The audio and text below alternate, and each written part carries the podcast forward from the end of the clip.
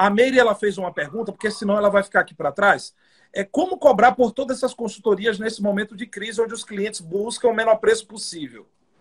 Legal, Meire. Excelente questão, tá? Vamos lá. É, a cobrança, né, a monetização do produto e serviço, o ideal, o correto é que ela, ela ocorra. Se você está dedicando horas de trabalho, seu conhecimento, seu know-how para esse cliente, é justo que esse cliente pague. Mas nós vamos ter situações de muitos clientes que não estão com condições financeiras de pagar. Você pode cobrar dele uma contrapartida. Essa contrapartida pode ser, por exemplo, manter em dia seus honorários contábeis. A gente tem feito muito essa estratégia. Vou dar um exemplo para você.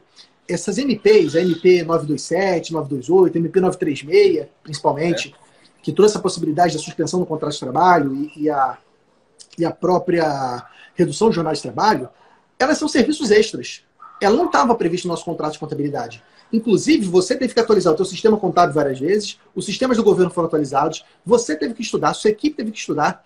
Cada atendimento demora um tempão para o cliente, você conversa com o cliente, orienta das possibilidades. Isso é um serviço extraordinário. Você está trabalhando mais, né?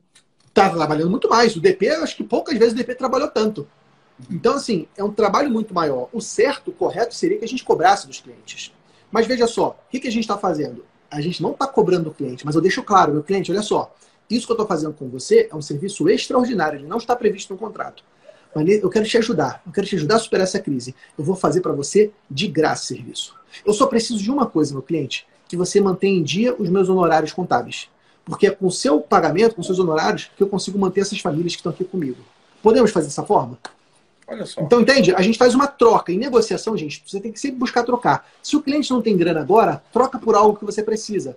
Por exemplo, o pagamento em dia, ou mesmo o pagamento futuro. Tem muita empresa contábil que está fazendo isso. Assim como o governo diferiu o pagamento dos impostos, por que não diferir os honorários contábeis? Bota para pagar mais para frente.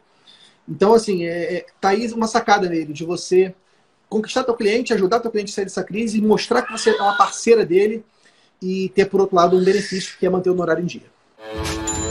Música